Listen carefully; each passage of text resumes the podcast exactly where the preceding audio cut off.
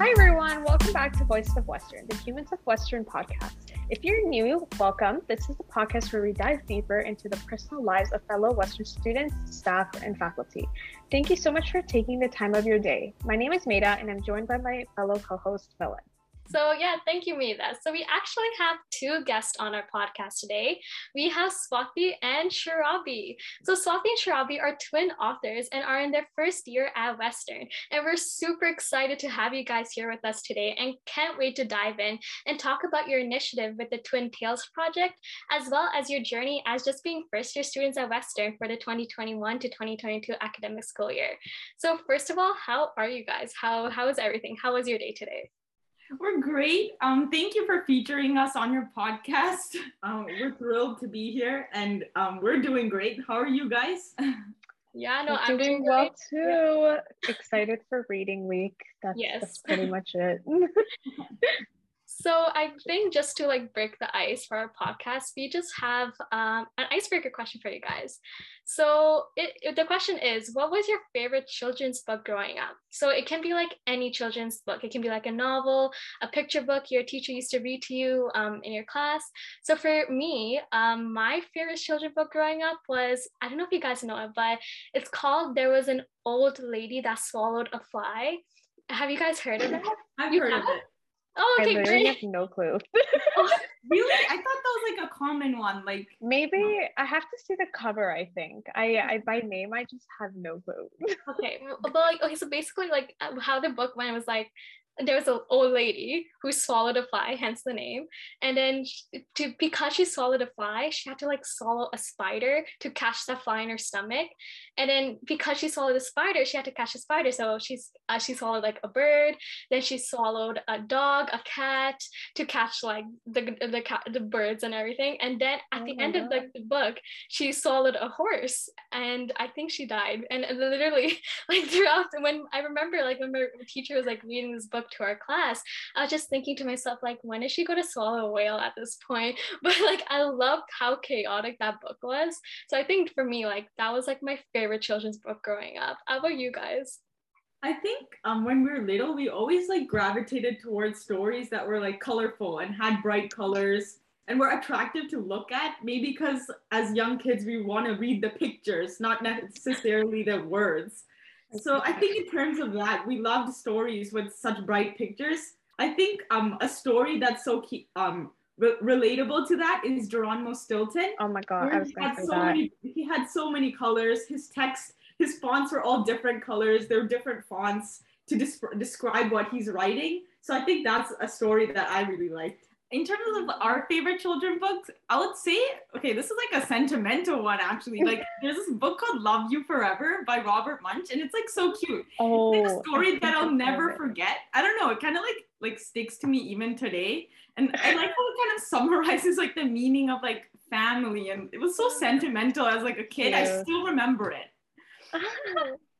I've, Robert Munsch sounds very familiar. That is a name I can't forget. That is for sure. Like as soon as you said children's book, that's the first one that popped in. my wow, no, that's like the literally opposite of me. Like Han, the lady who ate a spider. That's what I remember. No, yeah, I think mine, I would also say Geronimo Stilton and then Bones. I don't know if you guys read Bones. It was like a comic book, kind of yeah, a comic book series. I if you asked me what it was about, I couldn't tell you, but it was like like a whole like series. I think there was like uh, the, the red ones I read was like five or six of them, and they were like so like that So like I felt like I was so cool reading these books because like oh my god, there's like so many pages. Like I'm having the best of my life. Um, but yeah, I don't know. There was like I like the pictures and everything. Everything was so like well drawn and like little comic strips. Like it was so good. Yeah, that I think was one of the ones like I truly remember from my childhood. yeah, no, like I, I agree. So like basically the reason why we asked you guys this icebreaker question is because you guys are authors yourself. So first of all, describe your work. Let us know what you guys do. So to give a little gist, um, my sister and I started an initiative known as the Twin Tales Project.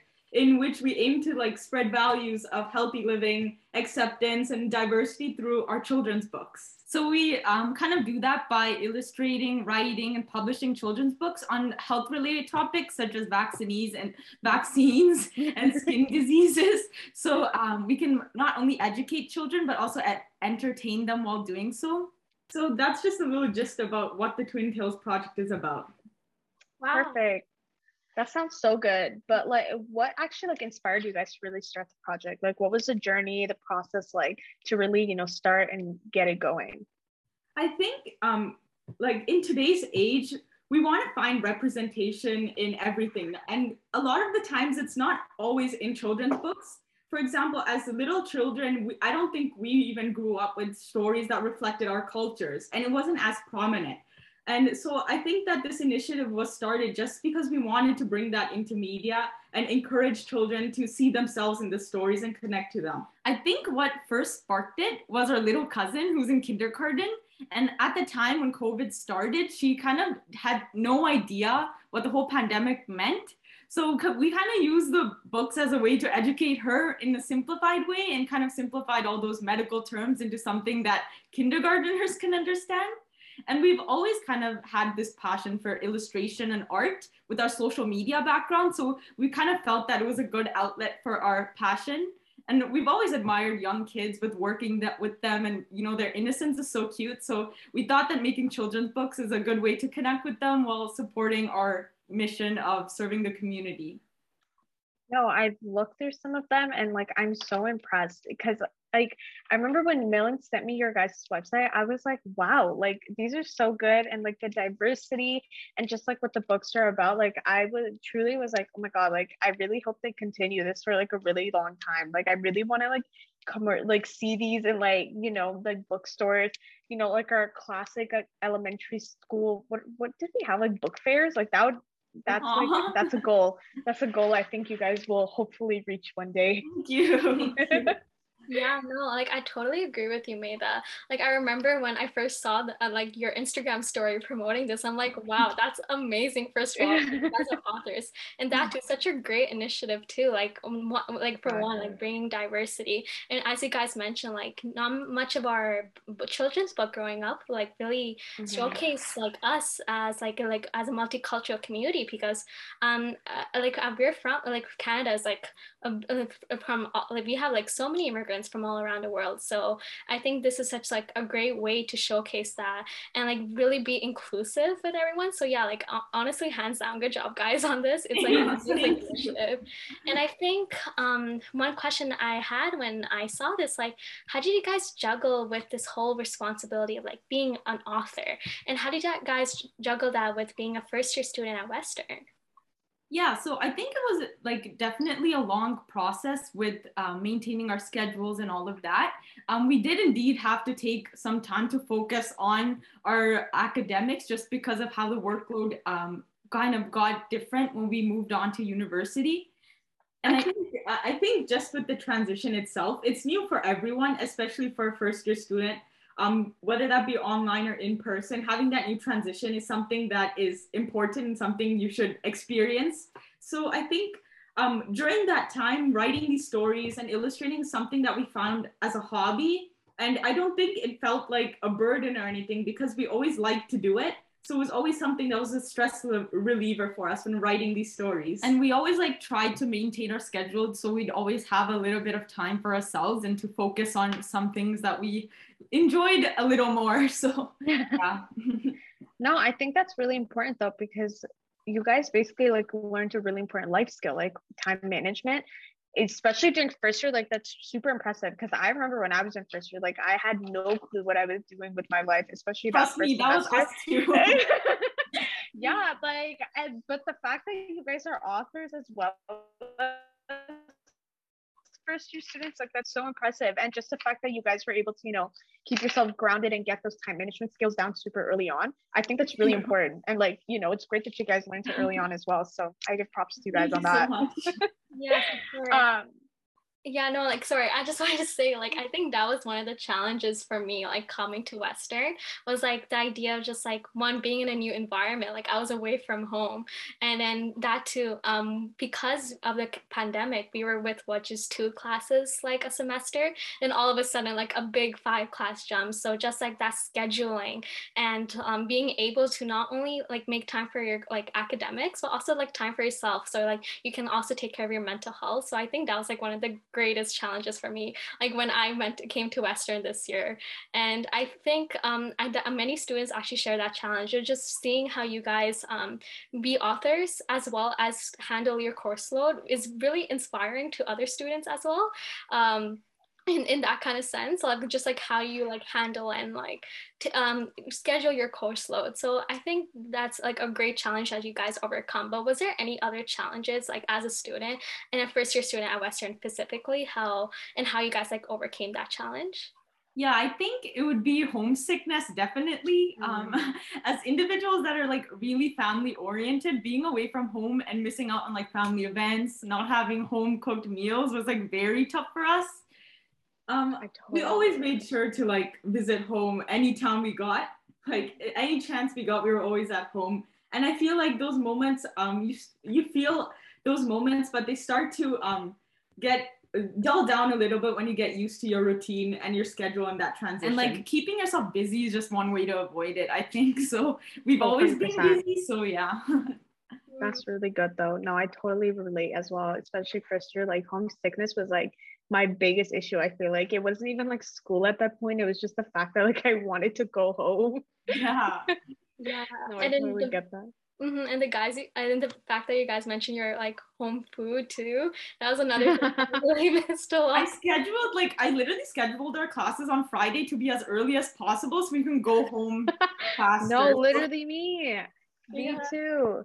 I had first year calculus at like 8 30 a.m. And after that, I was like done for the day. I was like, okay, next Greyhound, like I'm out of here. oh, wow. No, I get that. Um, yeah, anyways, so back to the books a bit. We saw that your books in general brought also a lot of diversity in, such as, you know, different multicultural names, different skin colors. Um, we wanted you to actually touch upon that a bit. You know, what persuaded you to really you know bring that diversity into these books that we don't necessarily see in children's books nowadays. Yeah i feel like as kids we never saw our names in books and we've always kind of like anglicized our names for the convenience of other people or try to hide, mm-hmm. hide you know the meanings of it or like the true beauty actually. And we really hope to at least include some multicultural names within our books just to connect or to at least one kid who shared that name you know, adding a name like Ahana, for example, not only excites one Ahana out there, but also many Ahanas or many people that know an Ahana or many people who even have a name of that origin. So we try to incorporate something to add that multicultural touch to it. I think um, we know that this impact can span across many children who never find representation in stories, which we wanted to like eliminate with these books as a whole. Um, alongside this, we wanted to include like characters with acne or vitiligo to spread positive messages of acceptance. Personally, I've never seen any um, child, at least, with a vitiligo in a storybook. And I know that some children may even face people staring at them or little kids asking them questions about their skin because they don't, they're uneducated in a sense that they haven't seen anyone and they're curious. So having a book that bring, brings them awareness on the topic and allows them to see someone like that helps them become more aware and be more acceptive of other kids who might have um, illnesses or disorders that affect their appearance. And I think that a lot of bullying comes from that, where kids are unaware or uneducated and just tend to ask questions. And to some, that might make them feel a little um, hesitant or make them feel insecure. So that's why we created these books kind of to educate children on appearance and educate children on how to ask those questions or whether they should ask those questions. And just um, we wanted to eliminate that. So we wanted all children to feel open with our books and feel connected to the characters beyond just the the story. That's no, really that's nice. yeah, it's so good to hear. I think it's something at least me personally, like I really missed out on that when growing up. Like a lot of the books that we read, it was very like cookie cutter, like, you know, similar situations, the girl or the boy look the exact same in every single book. Like I never got to experience like having like a female character like look like someone like me. And I think seeing these books now like coming out slowly, it's definitely gonna bring like I don't think people realize the impact it has on children. Like eventually they're going to grow up and they're going to learn a lot more from it, right? They're going to be already open to the experiences, to, you know, how people can look differently from you and I think that's it's necessary and I'm glad, you know, it's finally starting to come out from the books that you guys are making. Mm-hmm. And just to like add on to that, um, when you guys like mention like the different names, like when I grew up, I had so many people just mispronouncing my name. I think the fact that you guys are bringing into uh, these like diversity of like such like the variety of names in our world, um, I think helps kids to be familiar with that kind of pronunciation. And as a result, like just not assume like when you say someone's name that like that is the exact pronunciation or like whitewash a name. Um, like for example, like my name is Milan, but a lot of people say Milan or Milan, right? Just like they, they stress, stress out that A, which I do understand, but a lot of times they don't nec- they ne- don't necessarily think that it was wrong the first time they pronounce it. They'll be like, yeah, like it has to be Milan because there's an A in there. But um, yeah, no, I think I, I, I like I think that's like an essential key, like from your like story, just like that, like for example, Ahana. Like now, like students know, like oh yeah, like what a like new diverse name, and then um know how to pronounce it. And as a result, like like ask people like, oh yeah, is this like how you pronounce your guy's name? So I love that, and I think I missed that out in my childhood too because a lot of people when they pr- mispronounce my name, I was just like, yeah, yeah, it's all right. Like I don't correct them. Yeah. So, like, yeah. So I, I'm, I'm sure you guys like experienced that too when you guys were growing up. Mm-hmm. So I think that was like really, really nice. So I think to um, um, dive into the, our next question then is, what was it like to have your twin also part of your journey with you? Like first of all, like I can't I can't imagine just being like an author solely, but you guys are both twins, and I think that would make the process much more enjoyable and interesting. So what do you guys have when it comes to that experience? I mean, it did definitely make the process more enjoyable. As, like we were able to support each other throughout the process and produce something that we were both proud of. Yeah, we were able to even like communicate with each other, collaborate in a way that um, allowed us to bring in more perspectives. For example, if I looked at an illustration, it might look good to me, but my sister can always point out something that can improve it. So I feel like having that second eye can always help you in the process and make it even more interesting and also make us produce the highest quality of our work. No, that's super important. And I think also like I guess you guys like have that special bond. So even though you might not like agree upon everything, like you guys are always able to find that solution, which is of course essential because you guys are running, you know, all the books together and stuff but yeah and also brings like different perspectives right? Like one of you guys might have experienced something different from the other so you guys can find a way to like include both and that just makes it even better right? Like more perspectives more books for children to also understand different experiences Mm-hmm. Yeah, exactly. Yeah, no, like just like sharing this experience with someone, I think would be like an it is an amazing thing. So yeah, good yeah. good job on that as well. exactly. So I think just to combine both of our topics, then uh, I was like, first of all, being a first year student at Western, as well as being a children's author. Do you guys have any tips or recommendations for one future authors, but also as well as incoming Western students who are listening to this podcast? I would emphasize that maybe like the process is not easy. And I would emphasize that maybe future authors should be prepared and just to do their research in terms of getting a certain niche and understanding the audience is really important when creating a story. Um, in terms of first year, I would stress um, I would stress the importance of taking care of yourself because I know how stressful it can be transitioning into a new environment, an academic environment as well um, scheduling your own work, joining into online communities, or even in person. So I feel like the most important thing is to make sure you have time for yourself. Personally, as students, we always had a very strict schedule in which we would follow, and that helped us get um, get everything we had done. And it also allowed us to have time for ourselves in which we could relax, draw these books, um, maybe even um, hang out with our friends. So make sure you're able to um, balance not only your schoolwork, but also your mental health. And I would always say that it's not easy at all. And I would never agree that it was easy. And I would just re- recommend being resilient and taking care of your well being. Um, I think it's a very, very difficult thing going through first year, especially with like a really academically rigorous program. So I'll just, you know, take a chill pill, maybe just um, calm down sometimes, focus on taking breaks, even if that means, you know, you'll have to miss some deadline or miss something else, you know, just taking care of yourself Mm-hmm.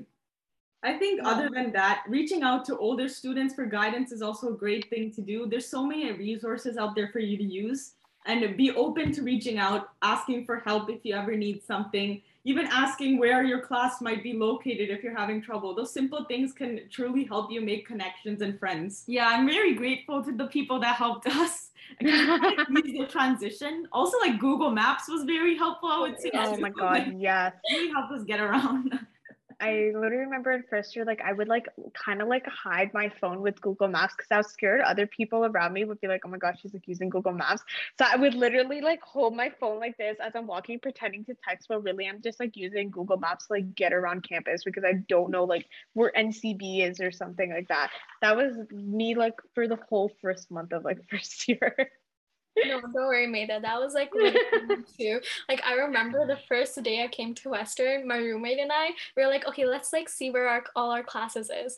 And I think we were trying to find our chem lab, which was an MSA, and we didn't know we had to go through that. oh my god, yeah so then we were like we were we ended up going to where ncb was and we are like where where the hell are we? So we were just we were so confused. But yeah no like i, I like i totally agree with you guys. Like just like finding that um first year support uh, sorry that upper year support has really helped me as well. And i think that's like a really amazing advice. Also the fact that you guys mentioned resources I was mm-hmm. honestly so unaware of the fact how Western has so many resources resources for like students, no matter where you came from. For example, like international resources.